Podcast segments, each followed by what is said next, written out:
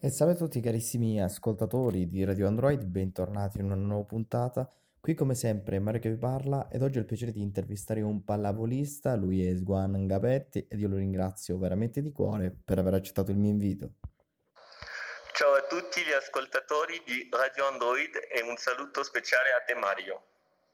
Bene caro, che ne diresti un po' di parlarci di questa tua passione della pallavolo? Ecco, come è nata per l'appunto questa tua passione? La mia passione per la pallavolo nasce dalla mia famiglia perché mio papà era un giocatore eh, internazionale di pallavolo e poi è diventato un allenatore. Qual è la partita che ti è rimasta nel cuore sin da quando hai iniziato a giocare a questo sport? La partita che mi è rimasta nel cuore da quando ho iniziato la pallavolo è la mia prima partita a Modena al Palapanini davanti a 4.500 persone. Bene, parlando ora di caratteristiche, ecco le caratteristiche di un pallavolista, quali sono secondo te le caratteristiche che un buon pallavolista deve avere? Le caratteristiche che un buon parabolista deve avere e soprattutto la determinazione di non morire mai e di provare di lasciare la palla in gioco sempre.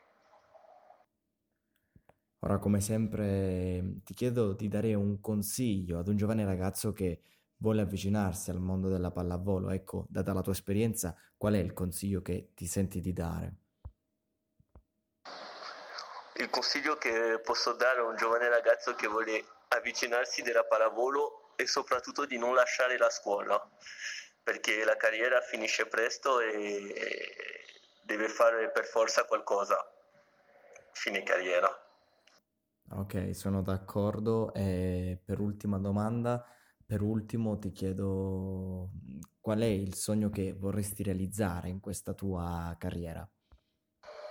Mio sogno nella pallavolo è di vincere un scudetto insieme a mio fratello Erwin e giocare insieme nella stessa squadra.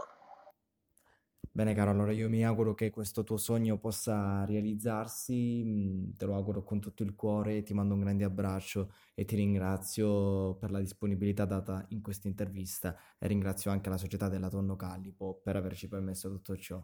Grazie mille e buona fortuna.